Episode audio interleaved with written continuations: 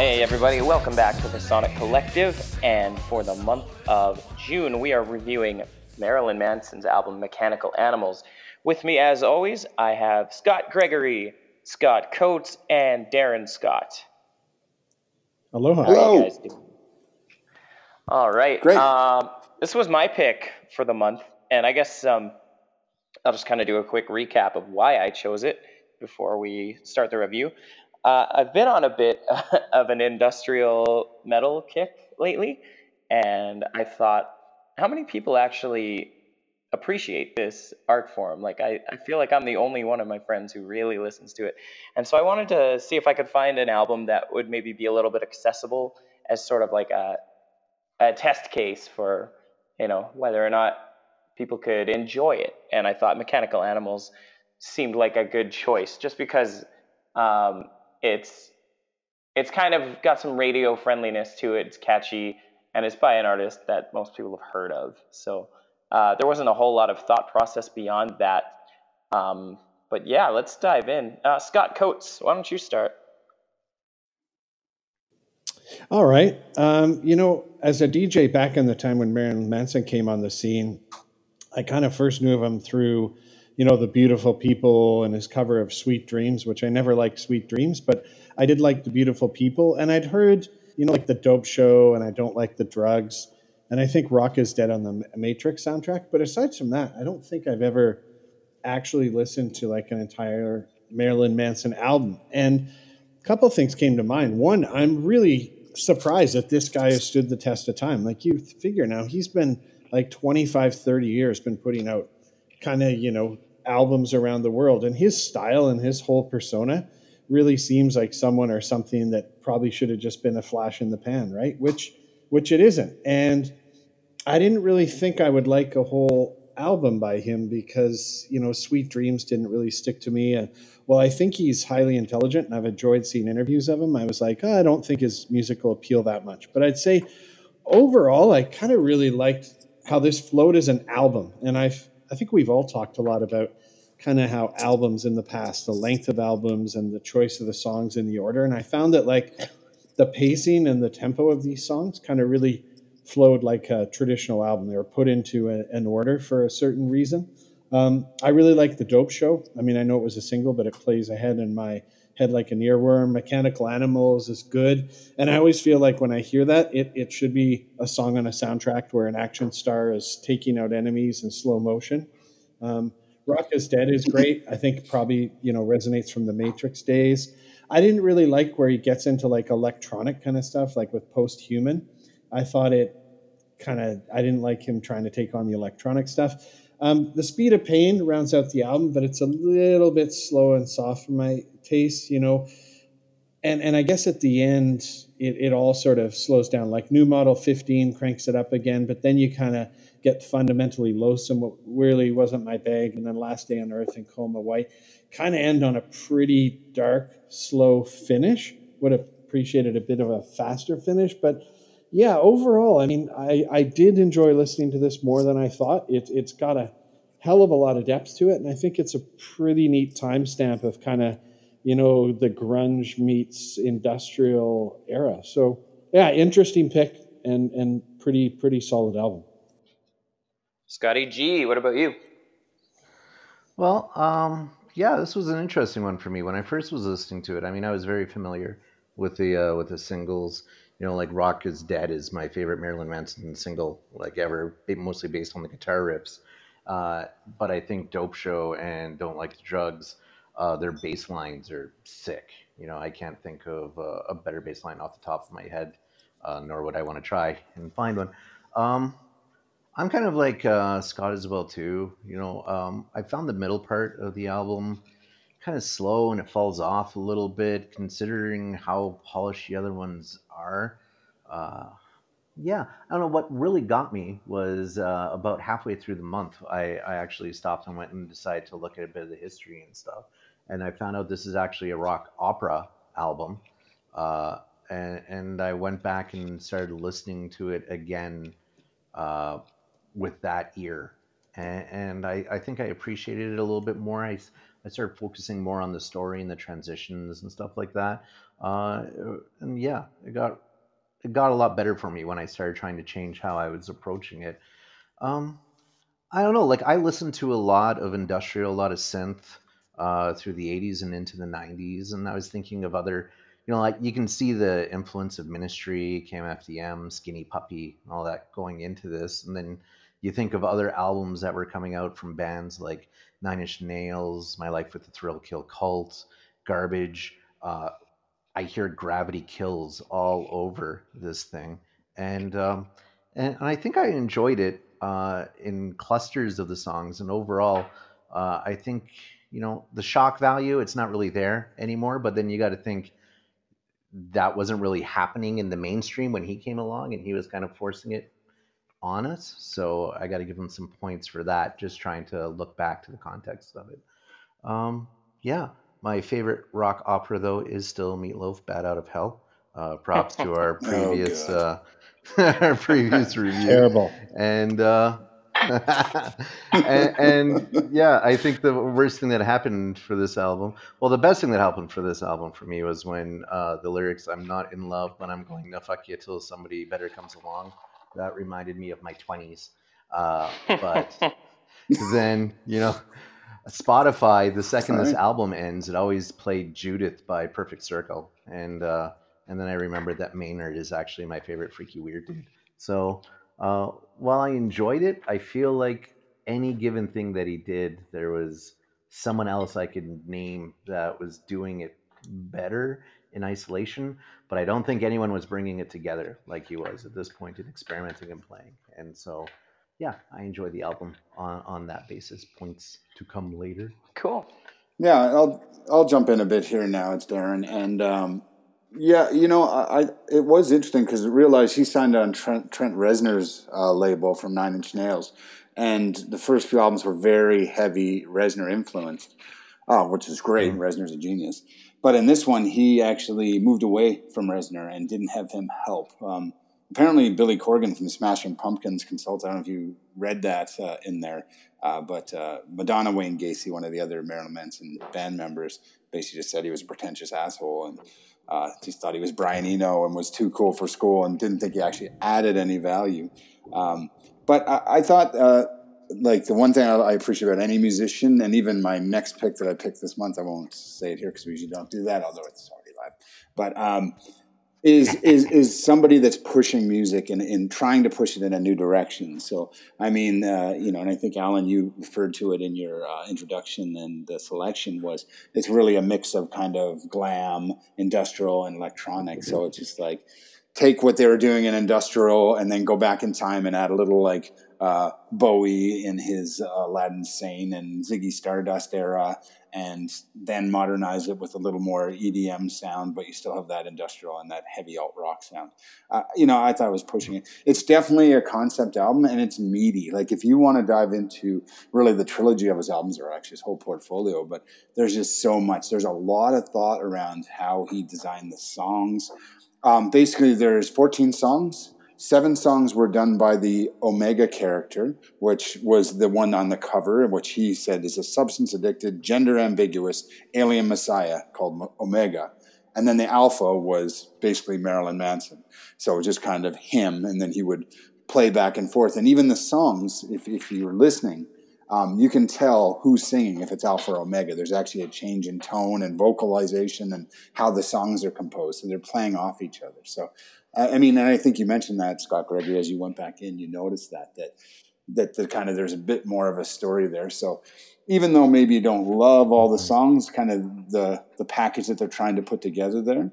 Um, and I think, Alan, you said too, uh, in the little tidbit in your show notes from the uh, selection was, that really this is part of the trilogy. There was the uh, Hollywood album Mechanical Animals and Antichrist Superstar, and they're actually um, they, well, he kind of says it's basically the Marilyn Manson story or the Brian Hugh Warner story. It's his real name.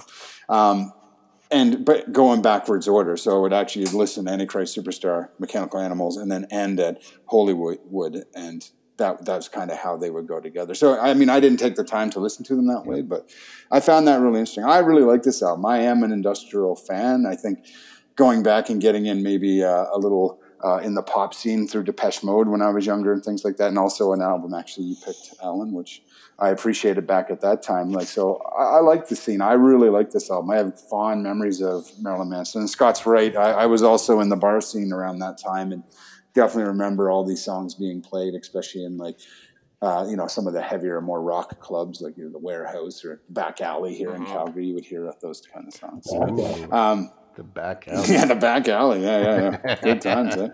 Um, yeah, I mean, Alan, let's just kick it over to you. See what, what, what you thought. Sure. Yeah, I mean, when this album first came out, um, I gave it some of my time and attention for a little while.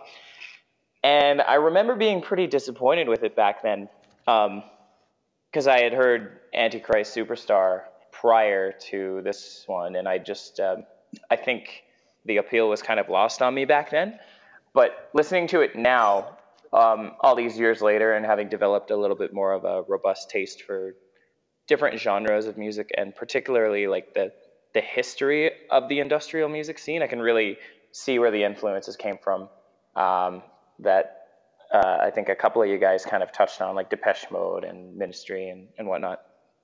Um, I actually really liked the uh, the slower songs, like Disassociative and uh, Coma White mm-hmm. specifically. Mm-hmm. Those those ended up actually resonating with me a whole lot more than the uh, the sort of fast paced um, singles like Rock is Dead that you had mentioned, Mechanical Animals, The Dope Show. Um, yeah, those those kind of were the ones that landed more with me, which I thought was kind of interesting because back when I was 15 or 16, they bored me, and I, I would always hit the, the forward button on the old CD player there. So, yeah, I think the album aged really well. Uh, I'm. It seems like you guys liked it, maybe not as much as as me, but um, mm-hmm. that's encouraging because I honestly wasn't sure uh, what anyone would think. Figured maybe it would receive a, an eye roll from you guys. So, uh, yeah, let's let's get into the points. Darren, why don't you start us off with the points?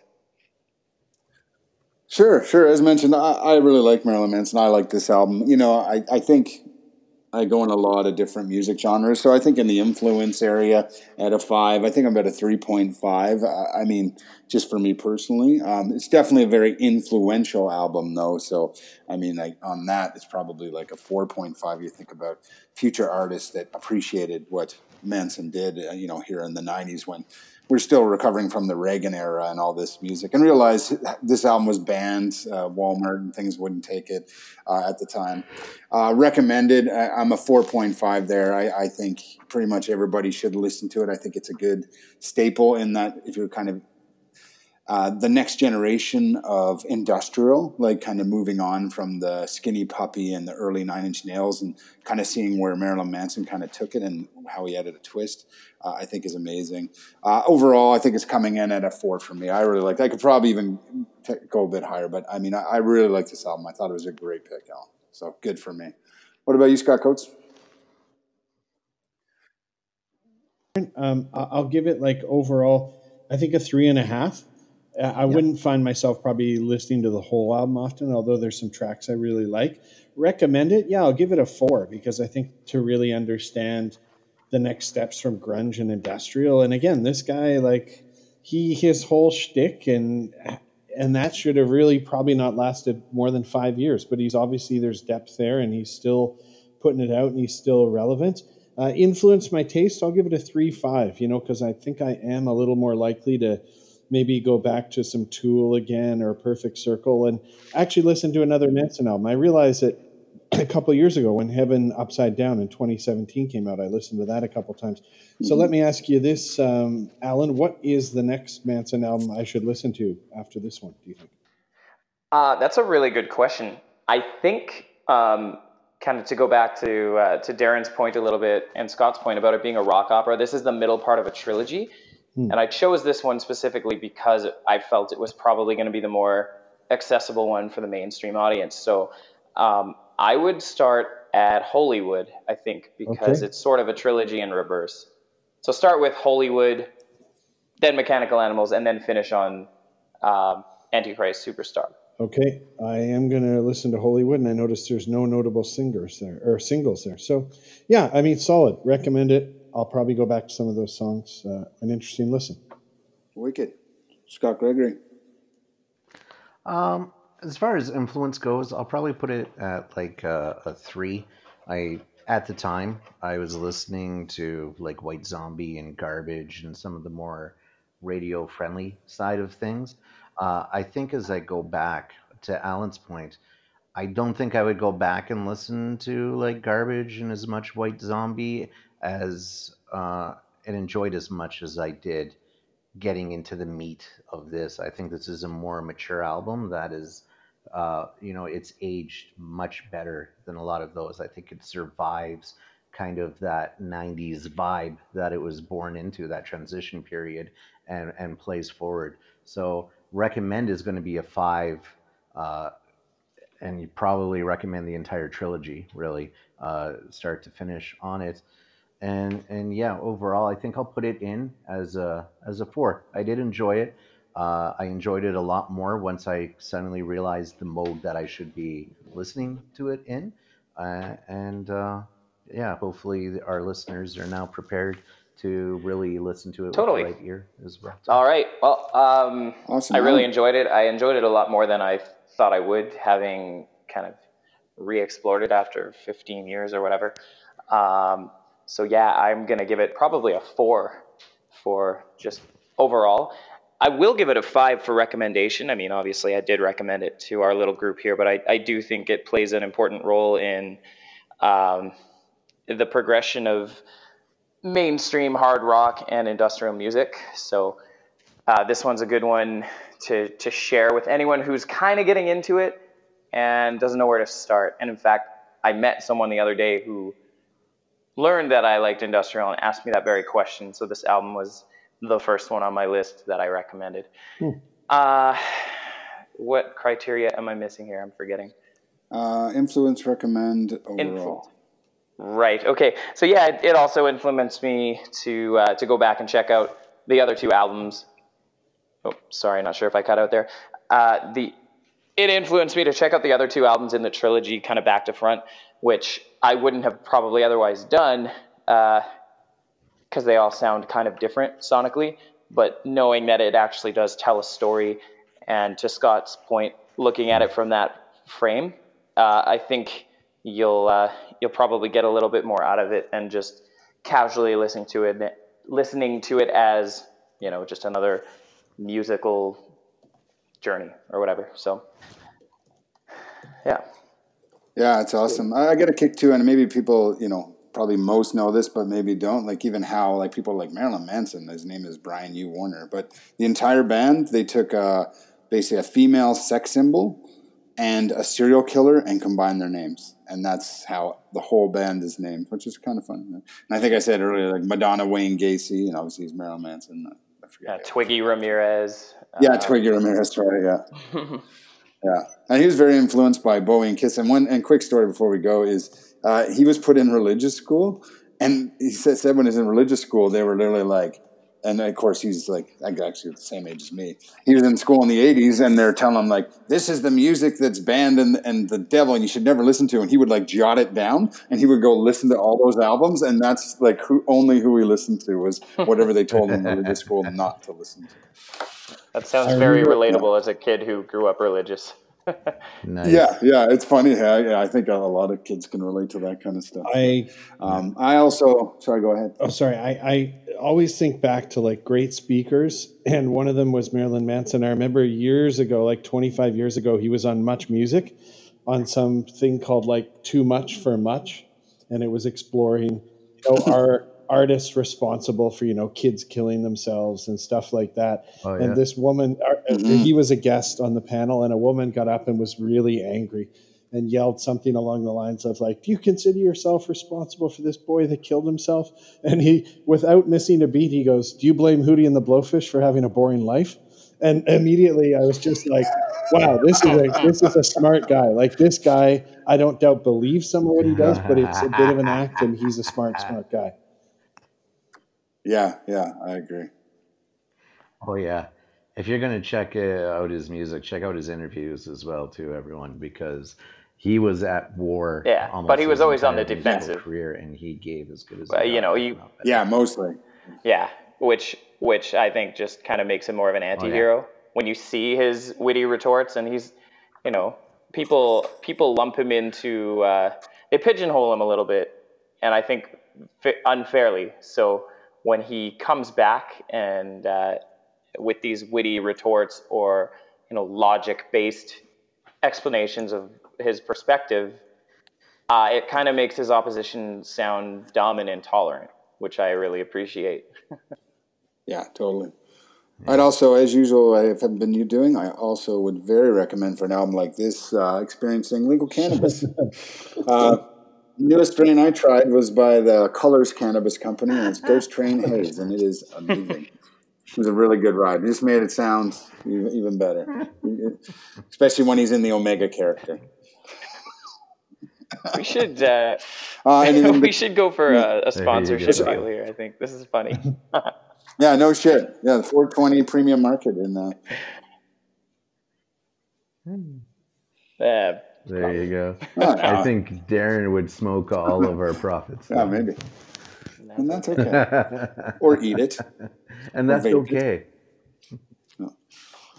All right, guys. Alan, any Oh, there parting you no. I just uh, I really hope people. I'm glad you guys enjoyed it. I hope other people will take the opportunity to take a listen and let us know what you think in our comments. Uh, we're on Facebook, we're on SoundCloud, we're on Twitter, we're all over the place. You can find us everywhere. So dive in, let us know what you think. And um, Darren's already posted his pick for next month. We're a little bit delayed here with this review, but uh, yeah, take a look. Check back at the end of Yeah, go to the soniccollective.com. Out. soniccollective.com. Yeah. But until we review that album, we're signing off for now. So thanks for joining us.